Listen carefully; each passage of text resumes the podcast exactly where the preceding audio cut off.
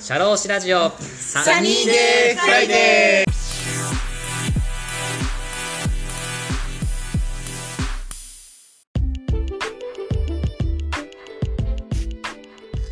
この番組は国内海外問わず放浪が大好きな国際派社労士 DJ のポッドキャストです。明日から週末だとウキウキするようなそんな昼下がりの金曜日の気持ちになれるトーク番組を作っていきます。番組へのメッセージご意見ご感想番組で取り上げてもらいたいトピックなどなどどしどし応募しております。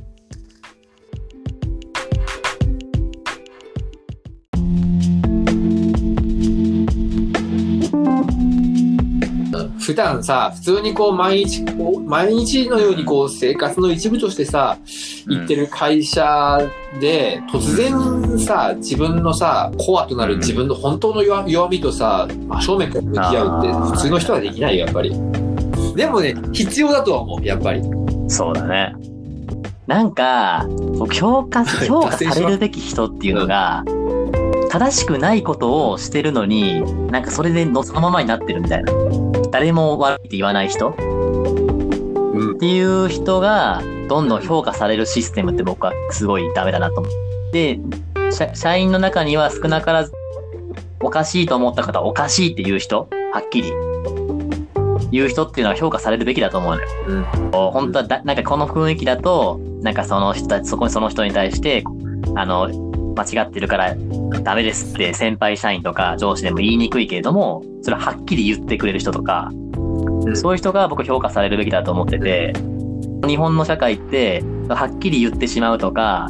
先輩とか上司に言ってしまうと、なんかその、評価される、する人ってやっぱ上司だから、あの、なんだこいつ気に食わねえなっつって、評価されないとか、僕そういうのああると思うし、なんか空気読めない人が評価されるべきだなと思ってて、うん。僕結構あの、はっきり言うタイプだったんで、もうもうほんと気に食わない上司とか、もう全然意味わかんない、なんかわかんない労働局の職員とかだったら、もうはっきり、もうどんな人でも言うみたいなタイプだったんで、タイプなんで、あの、ま、なんか理にかなってない人とかって言うタイプなんで、なんかなんかそういう、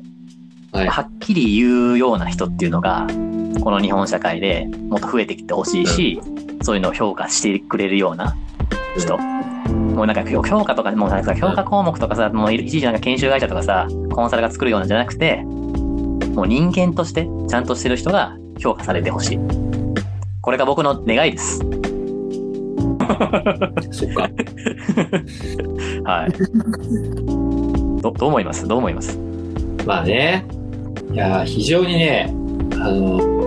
心揺さぶられる問いかけです。ねあの、なんともちょっと年齢がね、年上だからって舐めてんじゃねえよと。って言える人が僕は評価されるべきだと思うんですよ。って思うけどねそれは別にプ。ライベートと仕事も関係なく。まあね、それもそうなんだけどね。はい。それもそうなんだけど、正しいとこ、思ったことを正しいはい。っていうのがさ、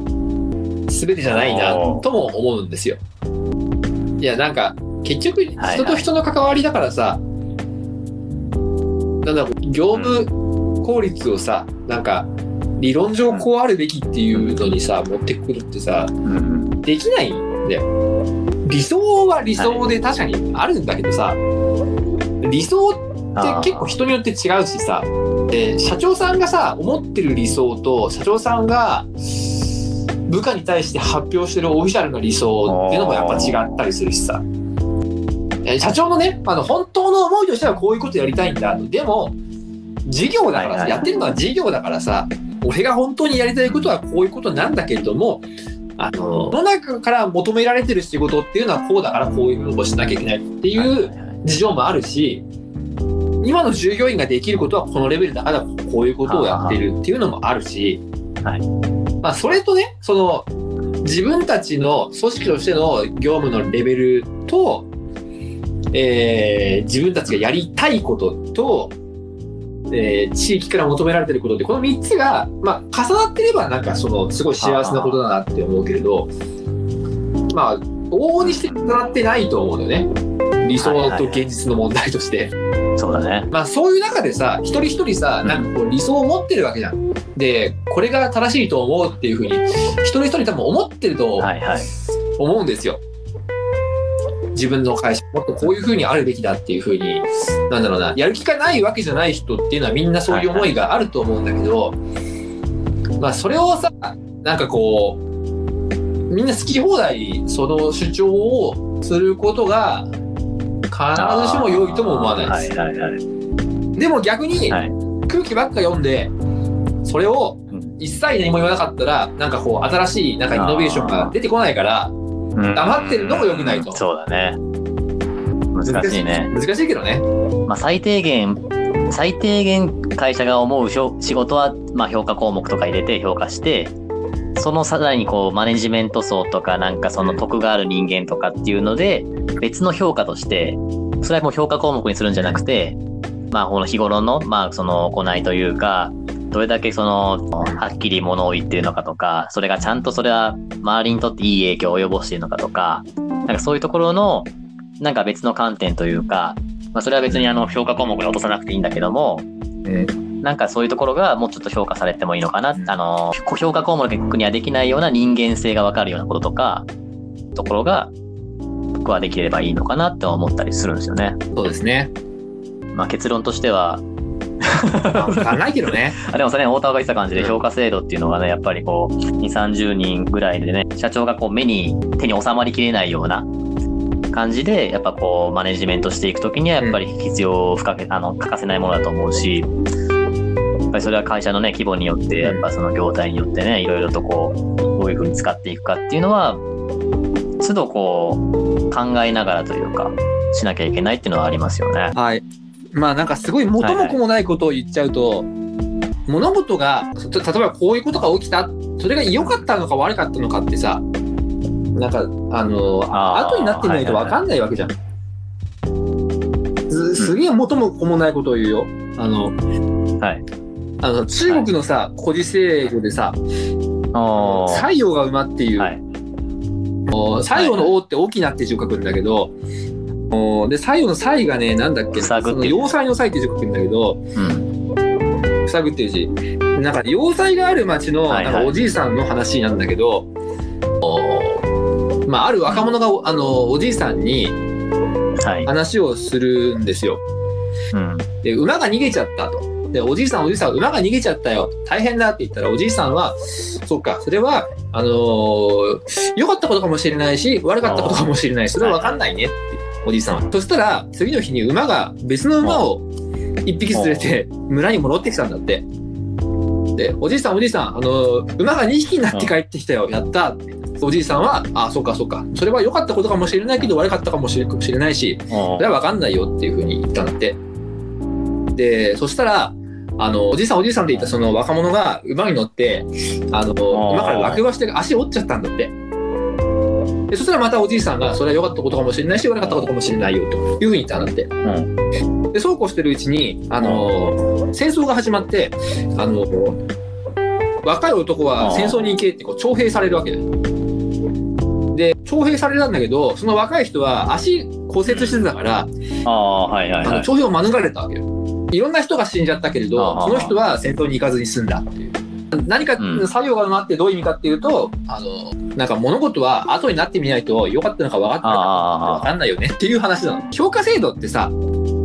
良かったことか分かったことか悪かったことか分かんないけれども、どっかで期限を区切って、これは良かったです。うん。何点ですってあ点数つける話だからさ、良かったのか悪かったのか分かんないんだよあ。。はいはいはい。現実問題ね。良かったのか悪かったのかは、現実問題わかんないんだけど、どっかで区切りをつけて、まあ、ね評価をしていくわけじゃん、無理やり。だから評価制度だけで、なんかこう理想の会社をね、組織を作れるものかっていうと、そんなこともないと思うし、評価制度が必ずしも正しいものとしてせ、として機能するかっていうと、まあ、往々にして、そうだよね。わかんなくなるよねあすごい今、わかりやすいだったな。なんかあれだよね、もう本当に長期的に見て、今、今この評価したことが、その10年後、20年後にはいい結果につながったっていう可能性もあるけれども、その評価制度を入れたってことは、本当一部を切り取っただけで、それは結局は、なんだろうかな、その本人さんのモチベーションにアップする可能性もあるし、アップしない可能性もあったりして、まあ、そこら辺は難しいよね。難しいです。確かにね。それを入れないとどうやってその、給料が上がっていくのかっていう指標を、まあ、客観的に見せることができないっていう点で、やっぱりそういう評価制度を入れることっていうのがとても大事なことっていうのはあるけれども、そういう視点もすごい大事だよね。今、お互い言った感じの。万能でないですね。万能ではないかなと。ああ、ちょっと僕もそれ、新しいちょっと視点が出てきましたね。確かに。なんかどうしてもね、僕も評価制度勉強しようとか、給与制度どういうふうな給与の昇給の仕組みとか作っていこうかなとか考えたりするんですけど、今のお話を聞いてちょっと、はいいや、本当に一部でしかないなっていうのがあるので、それはもうもうちょっと会社をよく見て、はい従業員さんをよく見て、社労士としてなんか第三者としてなんかこう頑張れないかとか、そういうのもちょっと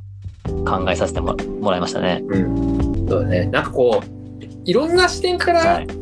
お客さんを見見れるようになりたいなと思うよね。なんか売り込むんじゃなくてね、評価制度、ど某某チームの評価制度を 売り込むんじゃなくて、う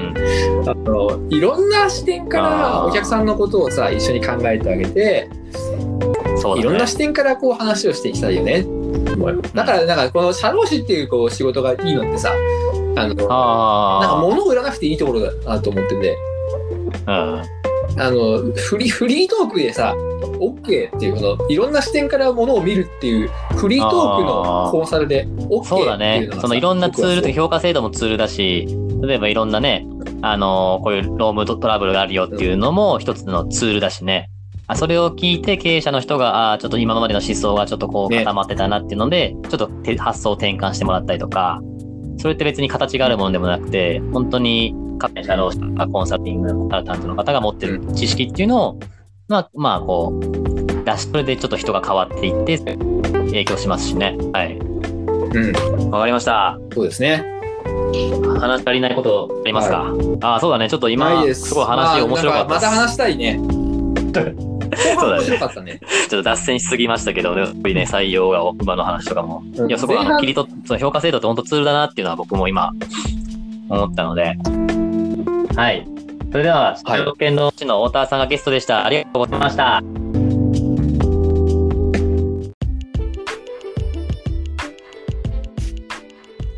社労士ラジオサニーデイフライデー DJ の田村陽太でした。それでは次回もリスナーの皆様のお耳にかかれることを楽しみにしております。いってらっしゃい